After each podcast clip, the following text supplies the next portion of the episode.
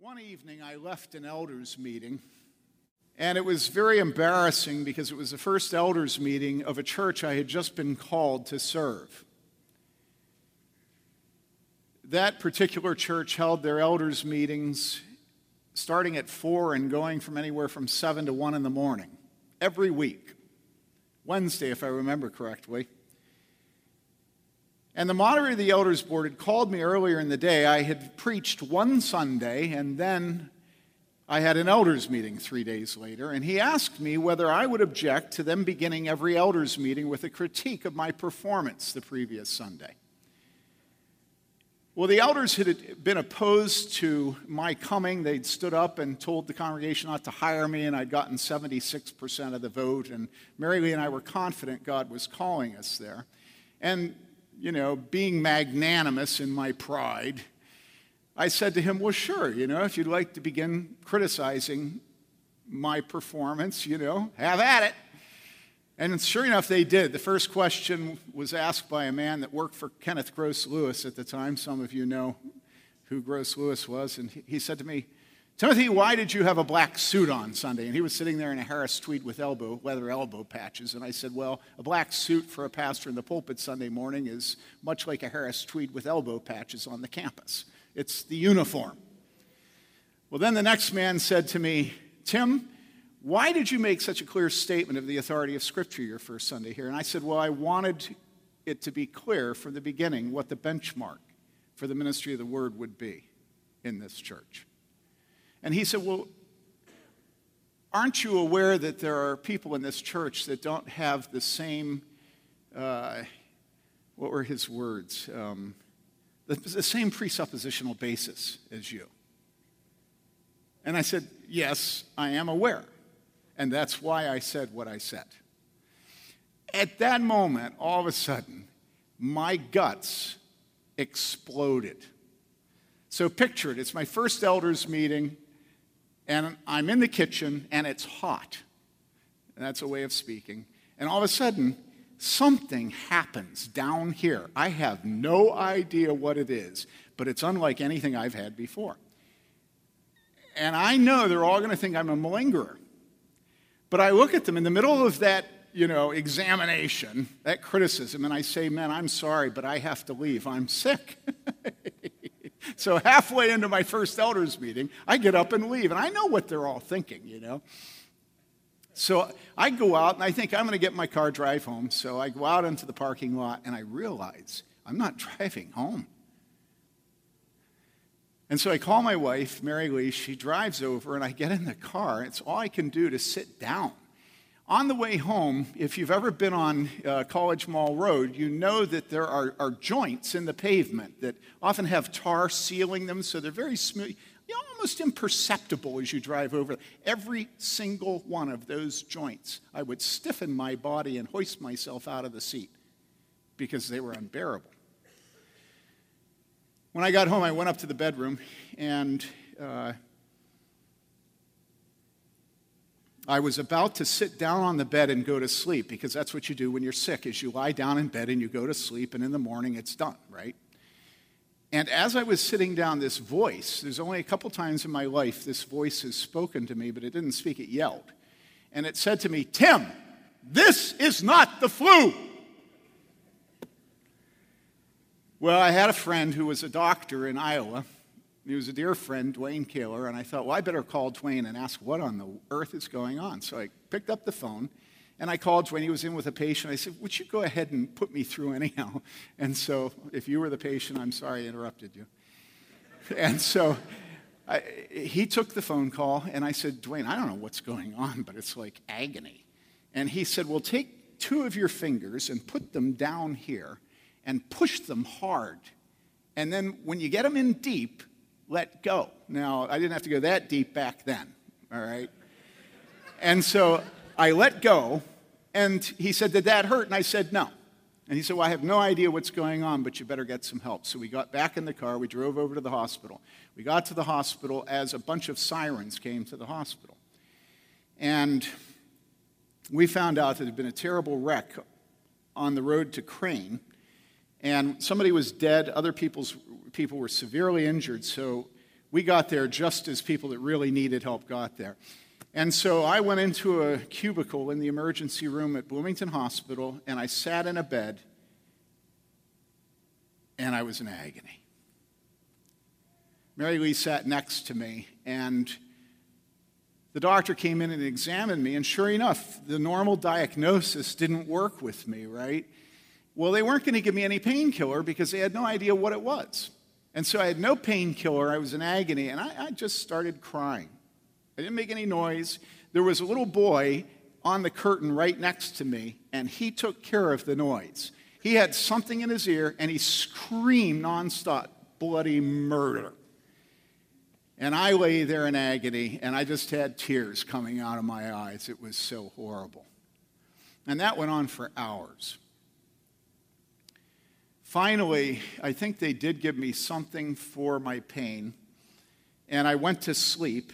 And the next morning, they did exploratory surgery. They found out that my appendix wasn't where most are, it was up here. And that's why the diagnosis didn't work and it was almost ruptured, and I was healed. Now, I want you to think for a second about the fact that they wouldn't give me painkillers. Generally, people in pain are impatient. They just want to take something for it, but pain is given us to us by God to tell us something. And if we remove that pain before we've learned the origin of the disease, we cannot be healed. The same is true of non physical pain. The terrible pain of father hunger is all around us today. It's shared by men and women alike. Almost everyone in America suffers under it. And comedians are often the guys most willing to be honest about that pain. So I've developed a habit of listening to their life stories because I know somewhere, either in their comedic spiel or in a profile that's done on them, I know somewhere the comedian will vomit the pain of his father hunger onto his audience. And I say vomit because listening to stories of fathers abandoning their sons is like examining puke. The pathology of the disease is written in its bloody and its awful pus. For instance, this is David Spade. He says this. He says he's being profiled by a magazine, and the writer says, there were all the ingredients for David Spade of a potentially happy childhood two parents, Judy and Sam, David and two older brothers, Brian and Andy, all evenly spaced, two years apart, in a nice home in Birmingham, Michigan. What went wrong? Quote, I was playing football with my dad, Spade explained in his best deadpan, mock serious manner. He, my dad, told me to go out for a pass. He yelled, Go deeper, deeper. And then he jumped in his dune buggy and drove away. Spade waited a split second, perfect comedic timing, and then he added seriously, One day my dad just split. I was four years old. It was too much pressure three kids, a wife, and a job. He paused and then he added, He would come around once or twice a year, but that was it. The most astute observers of father's failures cope by telling wryly piercing jokes. If they're good enough, they can make a living out of it. The rest fall into irony and sarcasm. Cynicism and bitterness may not be the only way to mask the pain of father hunger, but it does an okay job for hundreds and hundreds of millions. But masking the pain will not heal us we must first do the hard work of diagnosis. Pain must direct our attention to the underlying disease. Assuming God designed father hunger to tell us something and to lead us somewhere, what is God telling us and where is He leading us through this? Father hunger is never new, it's as old as time. Father hunger is the result of fathers' sin, and the sin of fathers lies at the center of the history of man. It goes back domino like to the very beginning. It's critical to see how pervasive the failure of fathers has been across man's history. In short, you are not alone. You are not the sore thumb of history, solitary and splendid in your pain. The pain and loss you have experienced that you live under, the cloud today, is not an indication of some exotic failure. You can't deal with it by the normal means of self medication. That will only dull it, it will never heal it. You may escape it for the moment through drink, through video games, through fantasy football dress, but it will still be there in the morning. Now, here's a necessary warning. This message on killing the Father is not going to give you relief. Doctors of the soul do not traffic in painkillers, or we ought not to. Healing begins by looking, listening, considering, and studying the pathology. We have to examine our pain to overcome it. And our pain begins with our federal head, Adam. But before Adam, we start with this truth God is the fatherhood from whom all fatherhood gets its name. In 1 Corinthians 8, the beginning of verse 6, we read, For us there is but one God, the Father, from whom are all things, and we exist for him. Ephesians 4 6 says, There is one God and Father of all, who is over all and through all and in all. And then the classic location, Ephesians 3 14 and 15, which unfortunately is not translated properly, and that's something well, anyhow, let me explain it to you. The text you see here is For this reason I bow my knees before the Father, from whom every family in heaven and on earth derives its name. But if I tell you that the Greek of the capital Father, the word Father there is pater, and then I tell you that every family, the word family is patria, pater and patria. It should be translated, for this reason I bow my knees before the Father, from whom all fatherhood in heaven and on earth derives its name. And that's a marginal reading in the, NI, the old NIV. Regardless of how you translate that verse, God is the Father from whom all fatherhood gets its name. The novelist and friend of C.S. Lewis, George MacDonald, wrote in his dedication of his first book to his own father this. He said, Yet most I thank thee, not for any deed, but for the sense thy living self did breed that fatherhood is at the world's great core. God is the Father from whom all fatherhood gets its name. But Scripture tells us that naming God Father is the sign of a regenerate heart, that the Holy Spirit lives within us in Galatians 4 6, we read, Because you are sons, God has sent forth the Spirit of His Son into our hearts, crying, Abba, Father. What a precious testimony when we find that witness in our hearts.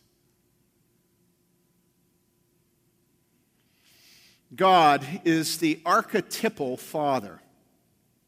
He defines fatherhood. And thus the apostles began their creed with the words that provide the title of our conference I believe in God the Father Almighty, maker of heaven and earth, and in Jesus Christ, his only Son, our Lord.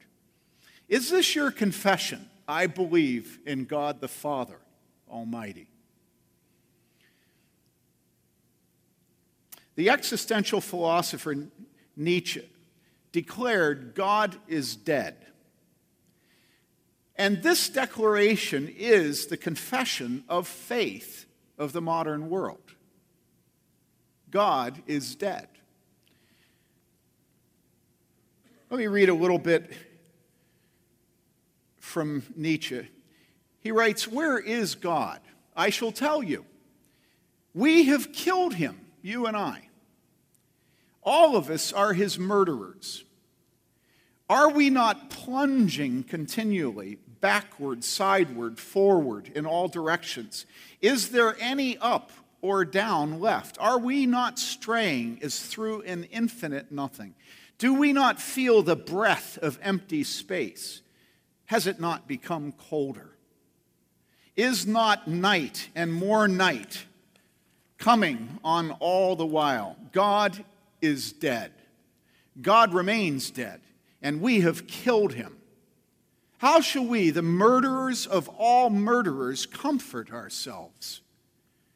What was holiest and most powerful of all that the world has yet owned has bled to death under our knives. Who will wipe this blood off us? What water is there for us to clean ourselves? What festivals of atonement, what sacred games shall we have to invent? Is not the greatness of this deed too great for us? Must not we ourselves become gods simply to seem worthy of it? Commenting on this statement, the 20th century German philosopher Martin Heidegger writes, quote, It is clear that Nietzsche's pronouncement concerning the death of God means the Christian God. Unquote. We have killed the Father from whom all fatherhood gets its name, and this is our world. There's no place God's authority is permitted to stand. We don't have to go far to find examples. The attack on the husband's authority over the wife in the form of egalitarianism, the attack on the father's authority in the form of bans on corporal punishment,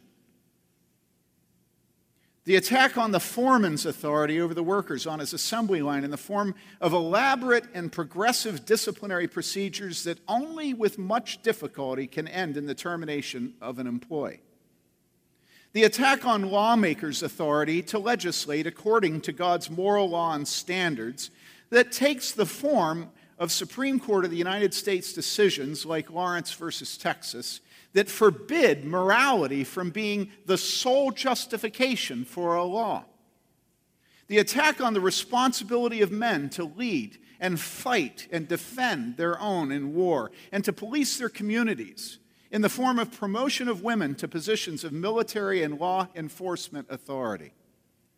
The attack on a judge's most basic duty to render judgment in the form of a dizzying array of laws and regulations and code that is almost impenetrable.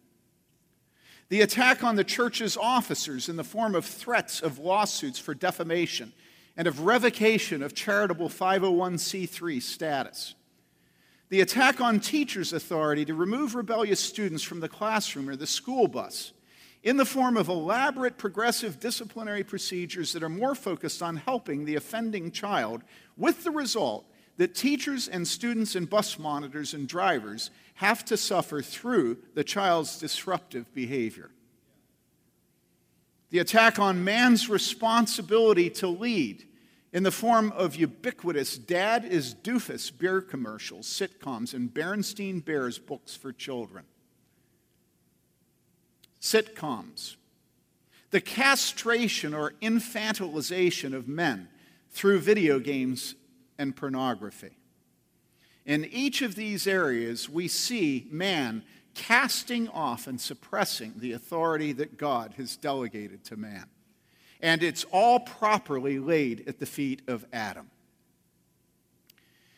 In Genesis 3 7, we read, Now the serpent was more crafty than any beast of the field which the Lord God had made. And he said to the woman, Indeed, has God said, You shall not eat from any tree of the garden? Satan struck at Adam and thus at God by approaching Eve. Eve was deceived. She took the fruit, ate it, and gave it to Adam, who also ate it. Immediately, the man and his wife felt shame. We read later, then the eyes of both of them were opened and they knew that they were naked, and they sewed fig leaves together and made themselves loin coverings. Before sin, the man and his wife were both naked and unashamed. After sin, the man and his wife were both naked and they covered themselves because of their shame. This is tragedy. Husband and wife must conceal themselves, not from the prying eyes of strangers, but from each other. They can no longer be with each other without suffering shame. But infinitely worse than their shame in the presence of each other was the shame that led them both then to hide from God the Father. We read, They heard the sound of the Lord God walking in the garden in the cool of the day, and the man and his wife hid themselves from the presence of the Lord God among the trees of the garden. Now, then, note carefully that God the Father goes directly to the leader, Adam. He goes to the father of the race and he says this Where are you? And the word you there is masculine singular. singular.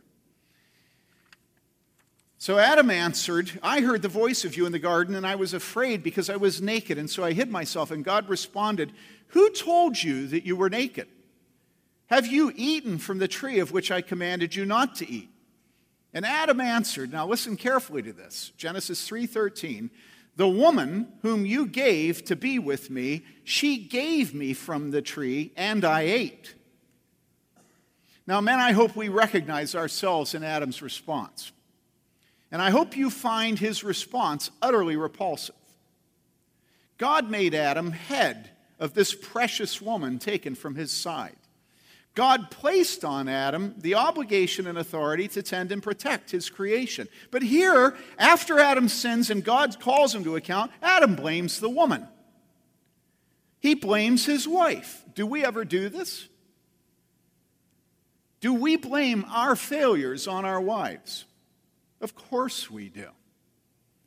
We choose to sin rather than heed God called to account by God for our sin and the destruction it causes in our marriages and homes, we blame our wives. Thus, the killing of fatherhood is continually passed from generation to generation, beginning with our first father, Adam. But go back to Genesis and see what Adam says next. He doesn't stop with blaming the woman, but then what? He moves on to blaming God. He adds to the blame he casts on Eve, the woman you gave to me.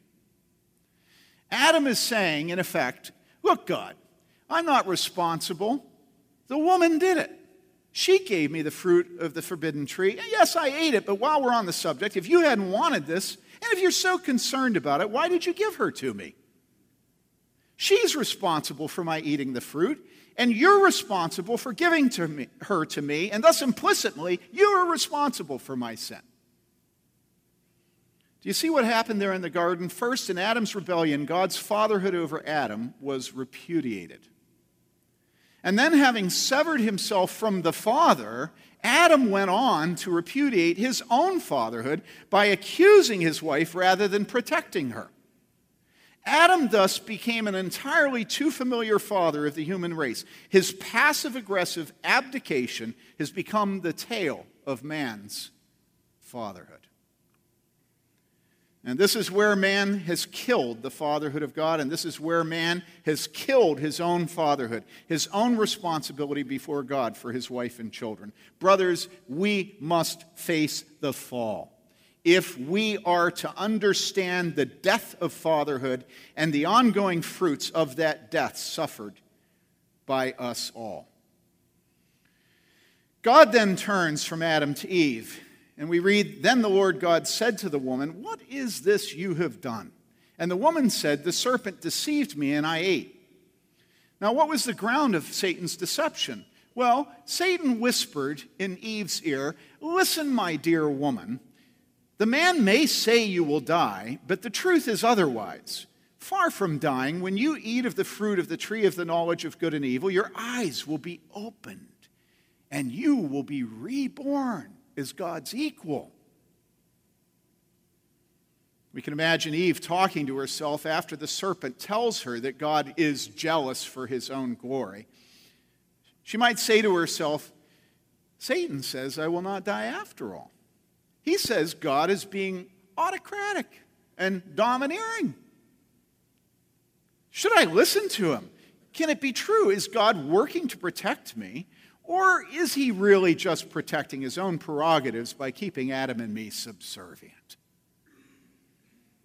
Conceiving the possibility, Eve is doomed to follow the logic. And her thoughts may have gone on, well, I'll show him I'll strike a blow for liberty and self determination. I do not need to be bound by this constraint God has forced on us. Why should I obey him when I stand to gain so much? Didn't Satan say that my eyes will be opened and I will be like God, knowing good and evil? The order that God established was this God commanded Adam, Adam, by his trusting obedience to his heavenly Father, would safeguard his wife Eve and the children God would give them from Satan's wiles. By this means, Adam and his descendants would live in perfect fellowship with one another and with God forever. The serpent flipped everything upside down by approaching Eve, who in turn appealed to Adam, who in turn listened to the voice of his wife, ate the forbidden fruit, and rebelled against God. God's progression is straightforward. God commands Adam Adam himself obeys and he leads his wife into obedience. Together, they honor the Father through obedience to his word, and Satan is defeated. Satan's progression reverses this order. In his conversation with Eve, Satan's suggestions are posed against the Father's commands, and deceived by Satan, Eve disobeys and urges Adam to do likewise. Adam follows Eve's instruction and example he listens to the voice of his wife. That's what God says when he faults Adam. He, you listen to the voice of your wife. And he follows her and ends in rebellion against God and in disobedience of God's word.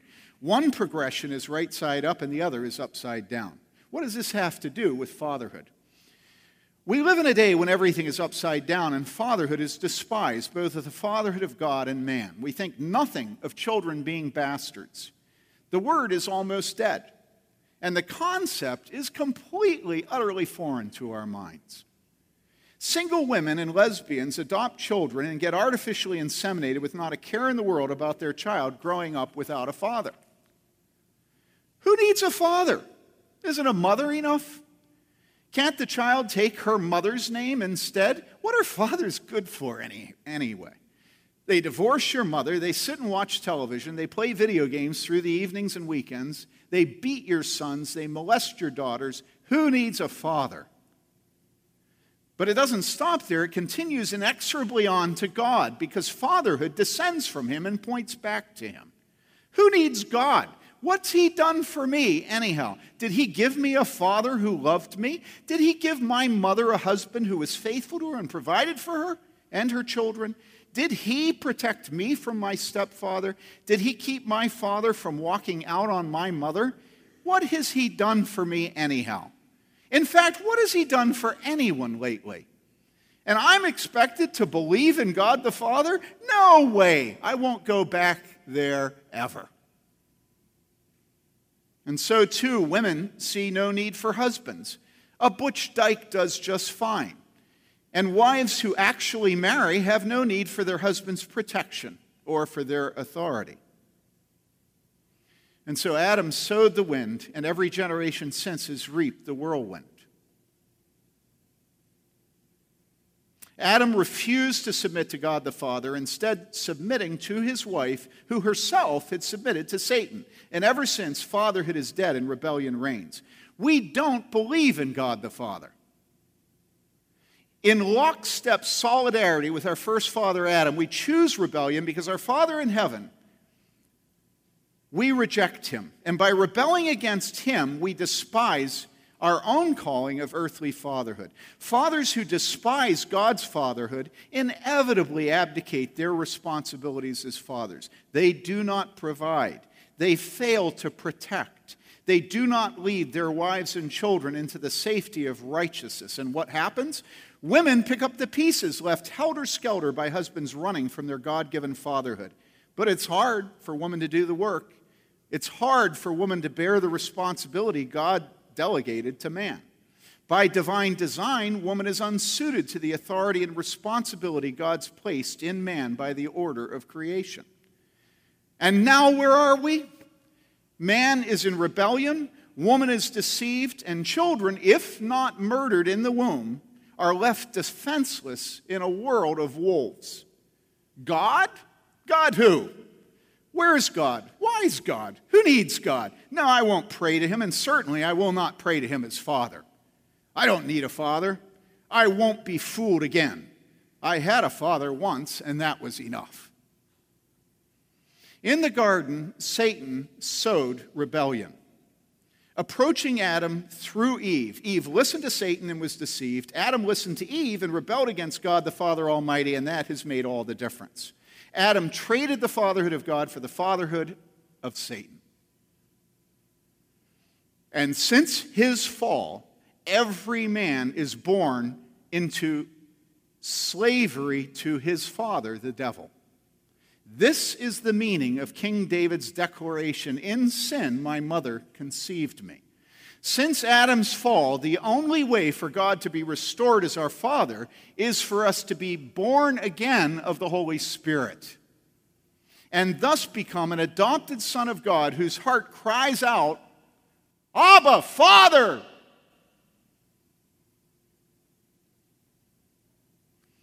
Thus, and only thus, is fatherhood restored. First, God is restored as our Father, and then we are restored as fathers ourselves. Sadly, though, most of us are blind to our condition. Take, for instance, the scribes and Pharisees. When the Jewish religious leaders attacked Jesus, they denied their, he denied their precious certainty that blood lineage and the ceremony of Should I say baptism? I'll say circumcision, just to be accurate. All right? Jesus denied that blood lineage and the ceremony of circumcision made them, the leaders of the church, the sons of Abraham and therefore sons of God. And Jesus said this to them I speak the things which I have seen with my Father, therefore you also do the things which you have heard from your Father. They answered and said to him, Abraham is our Father. And Jesus said to them, If you're Abraham's children, do the deeds of Abraham. But as it is, you're seeking to kill me, a man who has told you the truth, which I heard from God. This Abraham did not do. You are doing the deeds of your father. They said to him, We were not born of fornication. We have one Father, God. And Jesus said to them, If God were your Father, you would love me for I proceeded forth and have come down for God. For I have not even come on my own initiative, but He sent me. Why do you not understand what I'm saying? It is because you cannot hear my word. You are of your father, the devil, and you want to do the desires of your father. He was a murderer from the beginning and does not stand in the truth because there is no truth in him. Whenever he speaks a lie, he speaks from his own nature, for he is a liar and the father of lies. But because I speak the truth, you do not believe me. Which one of you convicts me of sin? If I speak truth, why do you not believe me? He who is of God hears the words of God. For this reason, you do not hear them, because you are not of God.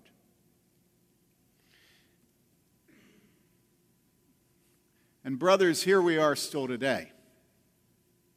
You and me. We are born and we have lived as murderous and lying rebels. Lovers of Satan rather than lovers of God the Father. We have preferred Satan's fatherhood to God's fatherhood. We have walked in lockstep solidarity with our federal head Adam in doing the things we have heard from the devil and hating those who tell us the truth from God. We say we have one Father, God, but we do not love his Son, Jesus, and we will not listen to and obey his word. There is no truth in us. We refuse to hear the Son because we are not of his Father. We, you and I, have killed the Father, and sin reigns. What then is the fruit of the fall? Well, here's one summary from Scripture Romans 3, beginning with verse 9, the second half. There is none righteous, no, not even one. There is none who understands. There is none who seeks for God. All have turned aside. Together they have become useless.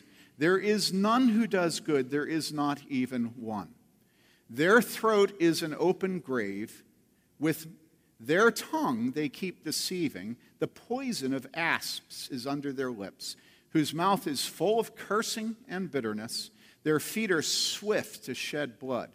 Destruction and misery are in their paths, and the path of peace they have not known.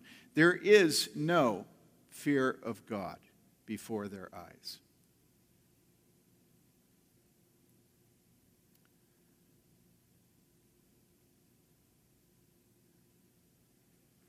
It isn't pretty, is it? And these words of God are truly inclusive. Some of you remember the scholar Jacob Bronowski, who had a bestseller a couple decades ago, and the name of the bestseller was The Ascent of Man. And his title spells the conceit of modern man. The world religiously believes that man descended from apes continues evolving, which is to say, progressing or ascending to this very day. This is the opposite, though, of the history that is given us in the Word of God. Adam refused to take responsibility for Eve. Instead of leading, he listened to her rebellion and took the fruit she offered, failing thereby to exercise the sole responsibility God had given him for the protection of his family from sin and death. Instead of quelling rebellion and defeating sin, he listened and he joined. When called to account by God, he refused responsibility for his own sin. He cast the blame on Eve and even seemed to suggest that God was to blame for giving him Eve. We are re- I am reiterating this theme of rejecting responsibility because responsibility lies at the heart of husbandry and fatherhood. At the heart of manhood, at the heart of fatherhood lies responsibility. Masculine man, man as opposed to woman, was made by God to tend the garden, protect his wife, and guard every one of his descendants from the wiles of Satan. We look at Adam and then we look at his son, and the apple does not fall far from the tree. Cain follows his father's path by attempting to cover his sin by denying responsibility for his brother. Remember what he said to God? When God came and asked him where his brother was, he'd murdered his brother, and his response was, what? Am I my brother's keeper? Two chapters later in Genesis, God records for us the wickedness of man prior to the flood. And who can ever forget this summary of man's condition found in Genesis 6? Then the Lord saw that the wickedness of man was great on the earth, and that every intent of the thoughts of his heart was only evil continually. The Lord was sorry that he had made man on the earth, and he was grieved in his heart. Did you hear that? Every intent of the thoughts of his heart was only evil continually. This is God's judgment of unregenerate man.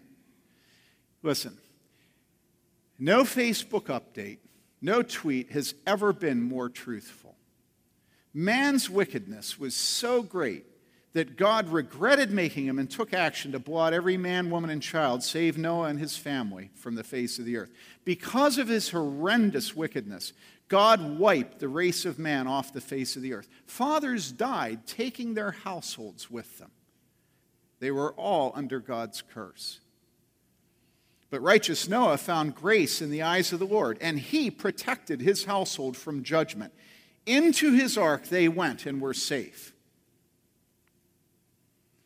Let's move on to Sodom and Gomorrah. In Genesis 13, we read that Abram's nephew Lot moved his household to Sodom. And the very next verse reports something that Lot obviously knew when he moved there.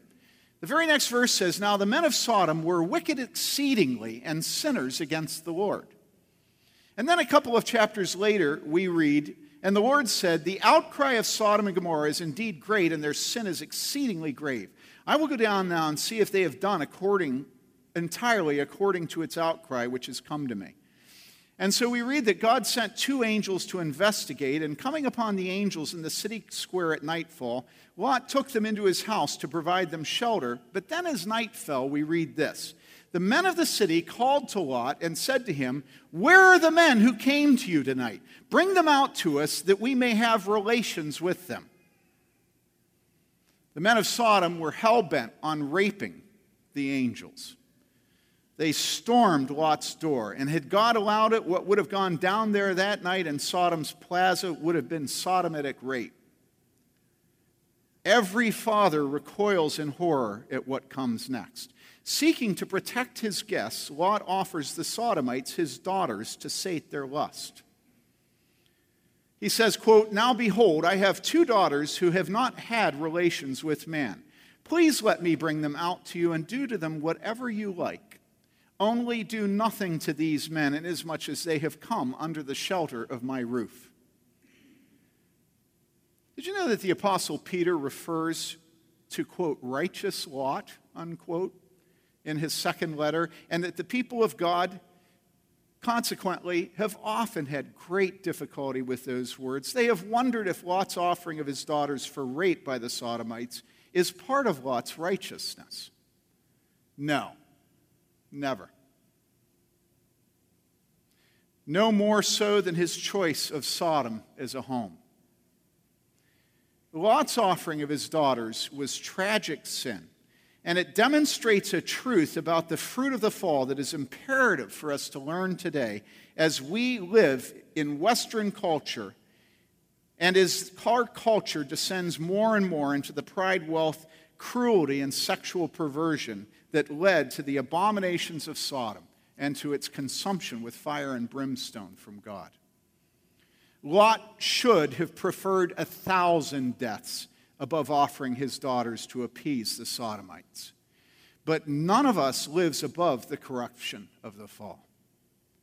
Lot was righteous and Lot was fallen. Lot was righteous and Lot offered his daughters to the Sodomites. Lot was righteous, yet this was Lot's fatherhood. This was how he took responsibility for those in his household, his guests and his daughters. But we're not yet done with the Sodomites, with righteous Lot, with his wife and daughters. First, the Sodomites. God rained fire and brimstone on them from heaven. He removed them and their city from this earth immediately to the eternal torments of hell. Again, households were carried into hell along with the head of the household, the father. There were babes in arms, along with wizened old men. All the wickedness was and is properly laid at the door of Adam, through whom sin and death entered the world. And Lot's wife, although expressly commanded by God not to look back as she and her husband fled Sodom, she did look back, and God struck her dead turning her into a pillar of salt. And Lot's daughters, because of their righteous father, they escaped, but subsequently, despairing of fruitfulness in the mountain lair they had escaped to, they conspired to get their father drunk and take turns having sex with him. Just as they hoped from those unions, both of them gave birth to sons, one of whom became the father of the wicked Moabites, and the other the father of the wicked Ammonites. Brothers, this is the biography of righteous Lot.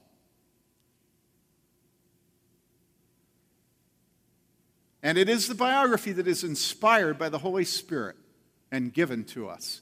And it is profitable. Do you see the fruit of Adam's fall? And so, what's the point? Am I just trying to depress you? Don't I know this is the sort of wacko stuff found throughout the lives of the patriarchs, and that it goes away when God gives the sons of Israel his moral law, the Ten Commandments? Yes, Lot had sex with his daughters. Yes, Abraham passed his wife off as his sister twice. Yes, Isaac passed his wife off as his sister, just as his father had before him. Yes, Jacob was a deceiver, and Jacob's sons sold their brother Joseph into slavery, but man improves. He progresses, he evolves, he ascends. The law of Moses refines him. Let's move from such misery to Moses and to the sons of Israel. And so, new and approved man no longer falls into such sin.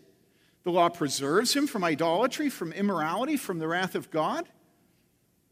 This is why God condemned an entire generation to death in the wilderness because they loved him wholeheartedly and obeyed him unstintingly, because they rejected idolatry, because they steadfastly refused to be led by golden calves and images of Baal?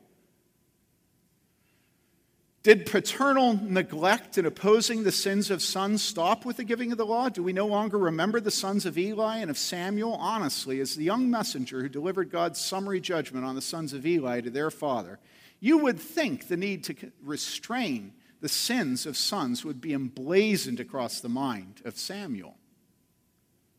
And yet, Samuel's sons followed the same path of wickedness Eli's sons had followed and Aaron's sons, Nadab and Abihu, had followed before, and so judgment fell on them as well. And so, how about the kings of Israel and Judah? Well, obviously, the northern kingdom was a mess, right? With the likes of its Ahabs and Jezebels. But what about the southern kingdom where the line of David remained? Manasseh? Hezekiah, the king who was happy that judgment on his sins would fall from the hand of God on his children after he was gone. Are those the happy days are here again we're looking for? Finally, what about that man after God's own heart, King David? Was he righteous? Didn't he preserve his line from this form of corruption descended from the fall?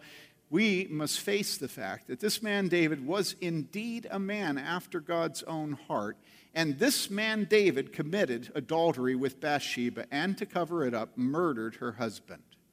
That is King David. And what of Absalom, who solicited rebellion against his father? And, and, what does Scripture record concerning King David's fatherhood in relation to his son Adonijah? Well, this is what it says. His father, 1 Kings 5 6, his father had never crossed him at any time by asking, Why have you done so? Now, surely when we come to the New Testament, things are different, more like our scrupulously clean Reformed churches today. The gospel must certainly leave behind all that horror of wicked fatherhood recorded throughout the Old Testament. Isn't that the promise given at the end of the Old Testament in Malachi that one was coming who would turn the hearts of fathers to their sons and the hearts of sons to their fathers? Is this not Jesus? And has he not come? Have hearts not been turned? Yes and no. We can't pretend that the coming of the promised one has put a stop to sin or an end to the sinfulness of God's children. After all, in 1 John 1 8, we read, If we say we are without sin, we are liars and the truth is not in us. And so the coming of Christ and the giving of the Holy Spirit give us unique power to overcome the stain of Adam's sin. But as with all things of faith, this power is found through the exercise of faith and obedience. Not by clicking our fingers three times and declaring victory. And so, in the New Testament as in the Old, incest remains. 1 Corinthians. And fathers lead families into sin and death, Ananias and Sapphira. Now, at this point, I know that many of you would like to take me aside and explain to me how different Bible believing Christians are today from Cain and Abel, Noah and the patriarchs, the people of God addressed by the Old Testament prophets, and those first Christians who received the New Testament epistles, particularly the Corinthians. You may be tempted to respond, Don't lump us in with them. We're different. We don't have that kind of sin in our church. You seem to have an awfully negative view of the redeeming effect of the gospel. Perhaps you're deficient in your understanding of the grace of Jesus. Perhaps you're unaware that we're no longer under law, but grace. That the only way to be acceptable to God is to trust in His grace and come to Him through His Son, Jesus Christ. Yes, of course we fail. We sin. We make bad choices. But we live by grace through faith. And the answer to failure isn't guilt, but to view ourselves as God sees us.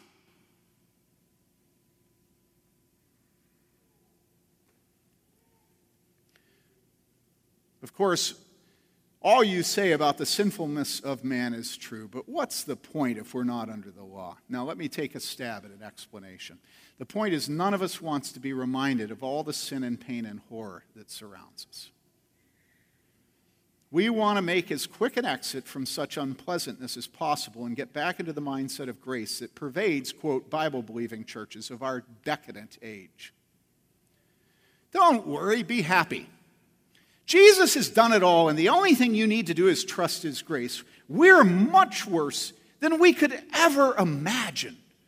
But God's love and grace are much greater than we could ever dream. So eat, drink, and incant the name of Jesus over it all, for today we're under grace and tomorrow we go to heaven.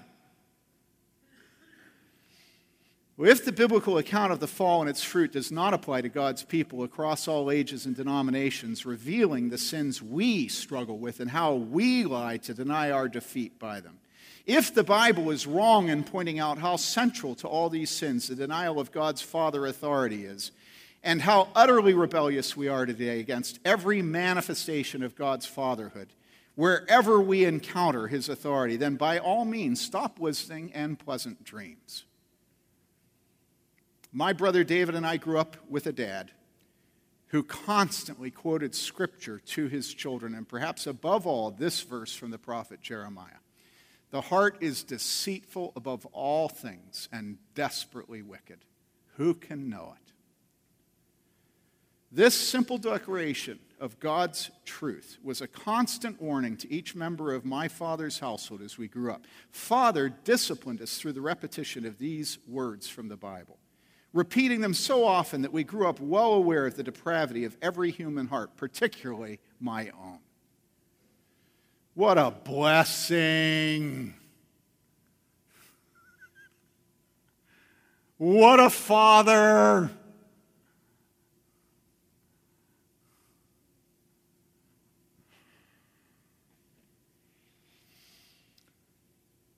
And so this marked the beginning of my understanding of the human heart. But now I have had 29 years as a shepherd of God's flock, during which I have been privileged to hear many confessions of sin. And in my own limited ability and compassion, to help bear sin's awful pain, to join sinners in prayers of repentance and faith, to listen to petitions for healing, and an end to bitterness for submissive hearts and restoration of individuals' marriages and families. Paul describes his work among the Ephesians as consisting of prayer, counseling, teaching, preaching, and visiting night and day from house to house with tears. All this is the work of a pastor feeding and guarding his flock, and from such experience flows my knowledge of the fruit of the fall today. Let me give you several examples. They are not selected carefully. They're simply fathers and families that came immediately to my mind as I was writing this, and they demonstrate how pervasive and tragic the fruit of the fall is right now, both outside and inside the visible church. Two junior high school boys wandered into my office one day. I'd never met them before, and they had no previous experience with the church that I served at the time. It was a small town, and they wondered what was inside. I greeted them and we began to talk. After several minutes of small talk, I began to speak to them of God. Both boys responded that they didn't believe in God. Even 29 years ago, and wet behind the ears, I knew enough to respond. So, neither of you have a father at home, do you? And I'll bet you're angry at your dads. One of the boys turned to the other and said, Wow, how did he know that? The lives of this age are defined by father hatred and father hunger, both at the same time. There was a college freshman who came into my office and asked me what to do when he went home for Thanksgiving. An adopted child, throughout his childhood, his older brother raped him.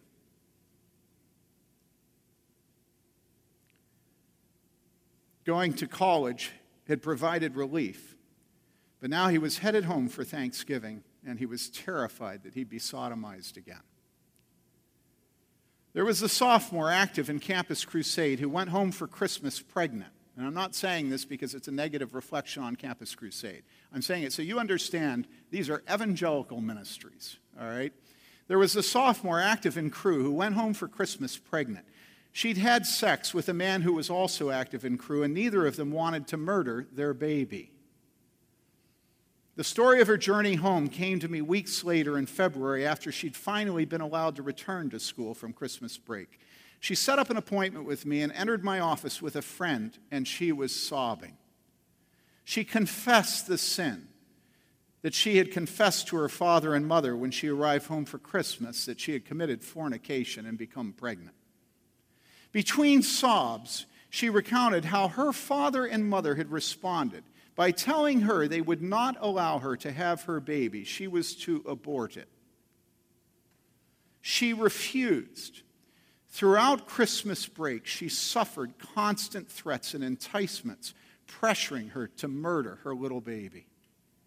Finally, her dad told her he would not pay for any more college until she had the abortion, and that he would not allow her to return to college until her baby was dead. After weeks of resisting her dad's commands to sacrifice her child to Moloch, she finally gave in. And now my baby is dead. I killed my baby.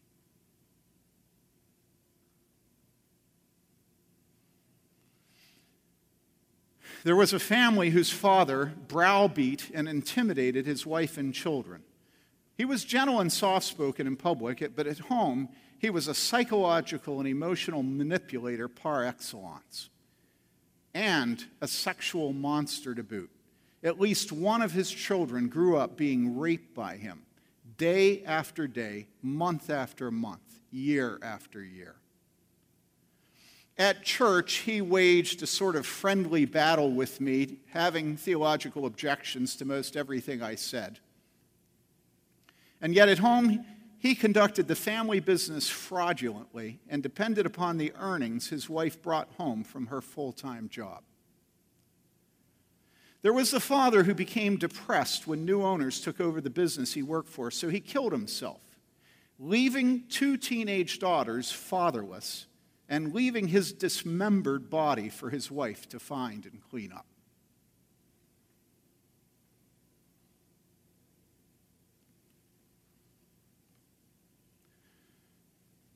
There was the grandfather who visited his children and grandchildren frequently, and during those visits, it was his habit to go to his children's home and pick up his grandchildren, taking them back to the hotel where he would molest them. He did this to most of his grandchildren, but it was years before it came out into the open. When it did, all he could talk about was his desire to have a good relationship with his family. He went on and on telling them how Jesus had forgiven him. And he knew this beyond any shadow of doubt, he said. And then he'd explain that they and their children needed to recognize their bitterness as the sin it was, repent and forgive him. He was an upstanding member of his evangelical free church, and he held a very responsible position in society, working with society's children. There is the father who did not love his children, and so he didn't discipline them. Despite years of exhortation and admonition from his pastors and elders calling him to lead his wife and to discipline, in other words, to love his children, he remained proud and he was completely unteachable. Instilling the same spirit of rebellion in his children, he proudly led them away from their shepherds into his own wicked world and thus gave them over to physical and spiritual death. And then there are those fathers whose abdication and sin produced sons who despised them and embraced effeminacy. There was a father whose wife wanted a daughter, not a son, and when she gave birth to a son, the father allowed his wife to raise the son as if he were a daughter. When he was a boy, the mother made him wear frilly dresses. Is it any surprise then but that by the time I knew him in his 40s, he was driving into the city where he would pay young boys to let him sodomize them? And this was, this was what, 33 years ago. He was yet another upstanding evangelical church leader holding a responsible position caring for the children of society.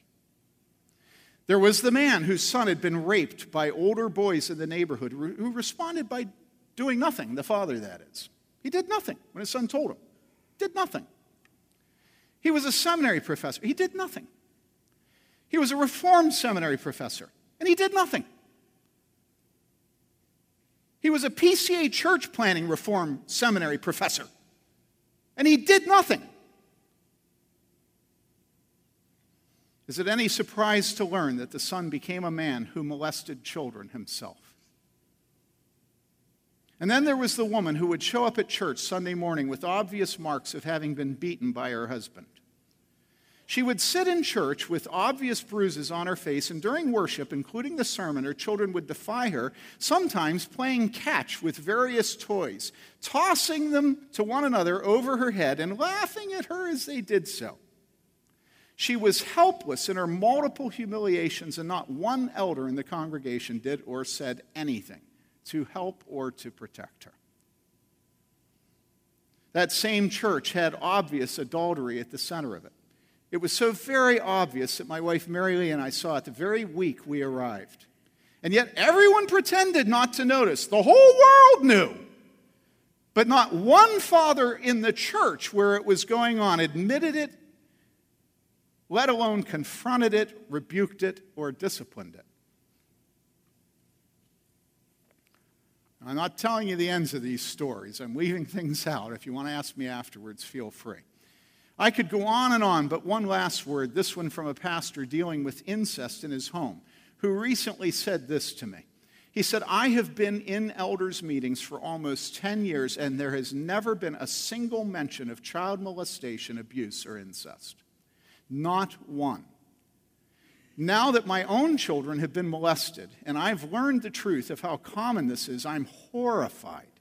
It must have been happening in our churches but we as pastors and elders were clueless. I'm preaching through the book of 1 Corinthians now, and as we work our way through the book, we're coming up on first, well, this is not true. Now you know how long ago I wrote this. No, we're not coming up on 1 Corinthians 5. We're, well, not far beyond 1 Corinthians 5, which was also a telling admission. All right. Anyhow, 1 Corinthians 5, where the Apostle Paul rebukes the Corinthians for being proud while tolerating incest in the midst of their congregation. Paul calls the sin they overlook a sin so awful, pagans would be embarrassed to mention it. Like Corinth, our churches contain incest. It's inside our homes and our churches. All scripture is profitable. And that includes the written record of the Corinthian church being complacent and proud while everyone knew that one of their upstanding members was going to bed with his father's wife. Do you see the misery? Perhaps you'd rather not, and this isn't normal, you say. Most children grow up in nice families with good fathers and mothers and siblings who treat them with respect. Really? And so the Bible's accounts of the homes of the patriarchs of Israel's kings of the Corinthian church are there to illustrate exceptions to the rule? I've now been in pastoral ministry 29 years. Before ordination, my wife and I lived and worked in three college communities Madison, Boulder, and Boston. And now we've been serving in Bloomington, Indiana, another university community, as you know, for almost 20 years.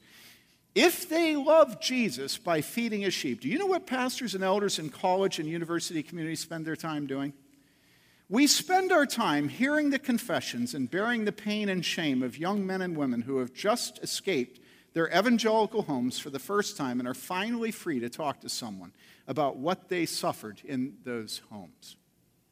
I've heard countless confessions from souls who grew up in homes similar to the incestuous home at the center of the Corinthian church. More often than not, they are homes that claim to be Christian, even with ESV and NASB Bibles sitting on the dining room table. Homes where mother teaches Sunday school and father's an elder or deacon. Homes where the entire family went to a church every Sunday. The pastor preached a happy gospel sermon on grace, and everyone in attendance smiled, smelled good, and dressed tastefully. Christian homes, Christian fathers and mothers, the children all baptized, taking communion, and writing relatives for support for their short term mission trips. But sneak into a subset of those homes under cover of darkness, and what you'll find will scar you no less than it scars those suffering. Now, my conclusion. You say you don't want to hear about it. Well, of course not. Who does? Certainly not I. Certainly not my wife. And not my elders. And at seminary, no one ever, ever explained to me what love for the sheep would actually look like. I was never warned that the great wickedness recorded in Scripture was still going on today. But then I began to shepherd God's sheep and to hear their confessions. And at this point, you're tempted to sympathize with those elders who have responded in some of my elders' meetings that any discovery of wickedness their pastors bring to the elders' meeting should just really be left alone. Often we've heard a statement like this Tim, do we really need to hear about this? Can't you guys, meaning the pastoral staff, can't you guys handle this? Right, Andy? Right?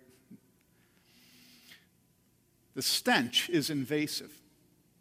Who wants it? Who can stand it, the sinfulness of sin? Who wants sinners in their homes and churches?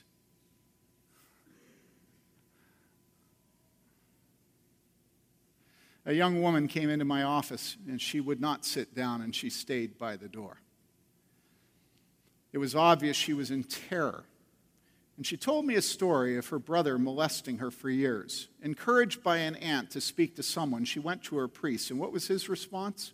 She went hoping for a shepherd to oppose the wolf and found instead a more ravenous wolf, a man who responded to her plea for help by propositioning her to have sex with him. This is the world we live in.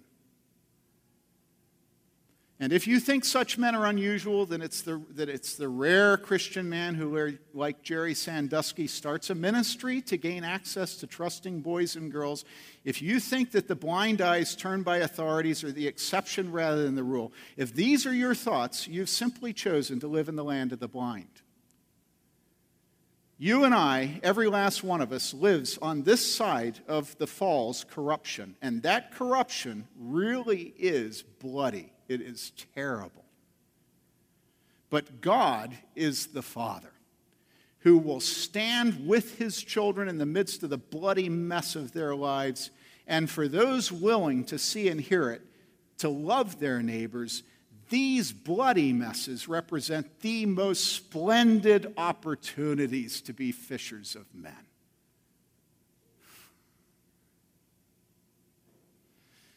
In his teaching, Jesus often stated that only those with ears to hear would listen, and the same is true today. Many of us choose to be blind and deaf to the casualties of the fall that surround us. Note that it is a choice that we make. Some years ago, I was visiting an old farmer and his wife in their very old farmhouse. They were both in their 90s. After introducing myself, I sat with the husband in the living room and talked comfortably. He was sharp as a tack. Despite being in his mid 90s, I was able to easily talk with him. But then when his wife walked in, I began to wonder what was going on. Though I heard her clearly, and though her husband heard me clearly, all he could say to her was, What? What? Speak up! Would you? I can't hear you.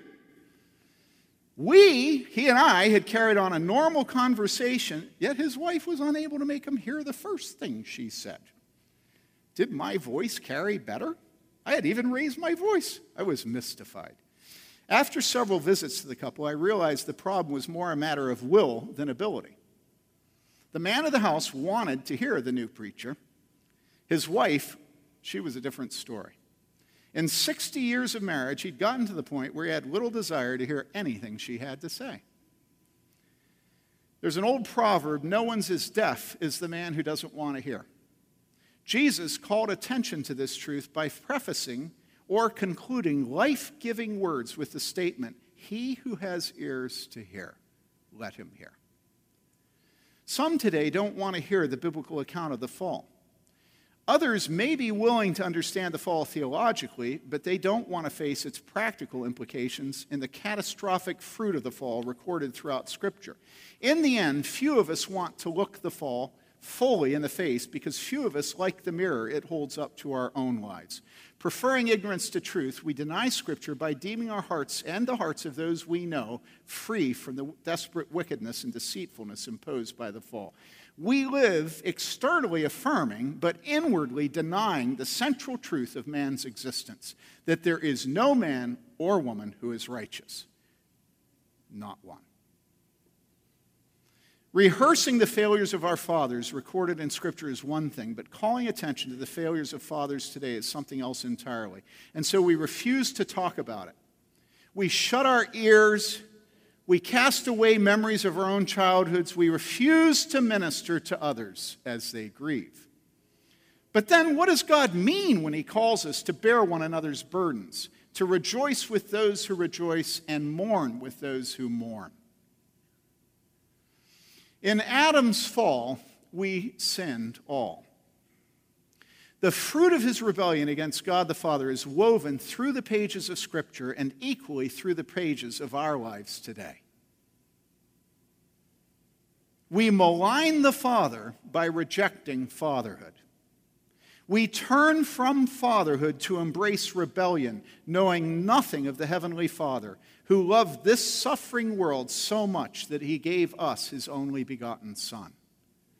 The world of today is the same fallen, father killing, father hating, and father hungry world of yesterday and the New Testament and ancient Rome and Athens and Assyria and Canaan.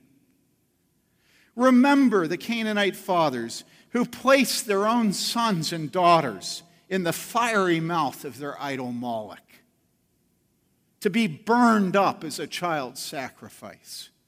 Remember how the Israelites eagerly joined their Canaanite neighbors in this religious ritual, so very evil that God said it had never entered his mind. The world of today is the world of yesterday in Scripture. We too sacrifice our children to our own gods of autonomy, self determination, convenience, and choice. Cannot the church bring herself to see this as an evangelistic opportunity? A gospel centered and missional gold mine. The fatherhood of God is the most potent doctrine in theology for Christian witness today. The father hatred and father hunger of our culture are such fertile soil for the gospel. And what an unbelievably tender introduction to Christian faith is found in the love of the Father for his only begotten Son and the only begotten Son for the Father. This is pure doctrine, just waiting to be used by the man or woman of faith today. The submission and obedience of the Son toward his heavenly Father, that obedience which ended with him naked on the cross, pouring out his lifeblood for those made in the image and likeness of their father Adam. This contains a potent message for those in bondage to rebellion because their fathers abandoned them and left them naked and bloody and alone in the wilderness. Christian, will you hear? Will you see? Will you live by faith and do everything in your power from the Holy Spirit to love those squalling children abandoned by their fathers? Will you lead them into the peace of sonship, of obedience to our Heavenly Father through faith in His Son, who calls, Come to me, all you who are weary and heavy laden, and I will give you rest. Take my yoke upon you and learn of me, for I am gentle and humble in heart and you will find rest for your souls. For my yoke is easy and my burden is light. Let's pray.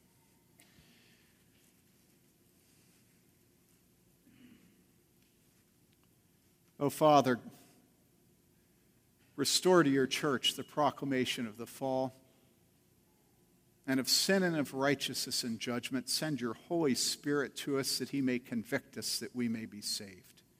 And Father, give us love. Give us love for the perishing, that we will not be ashamed of the gospel of Jesus Christ. We pray in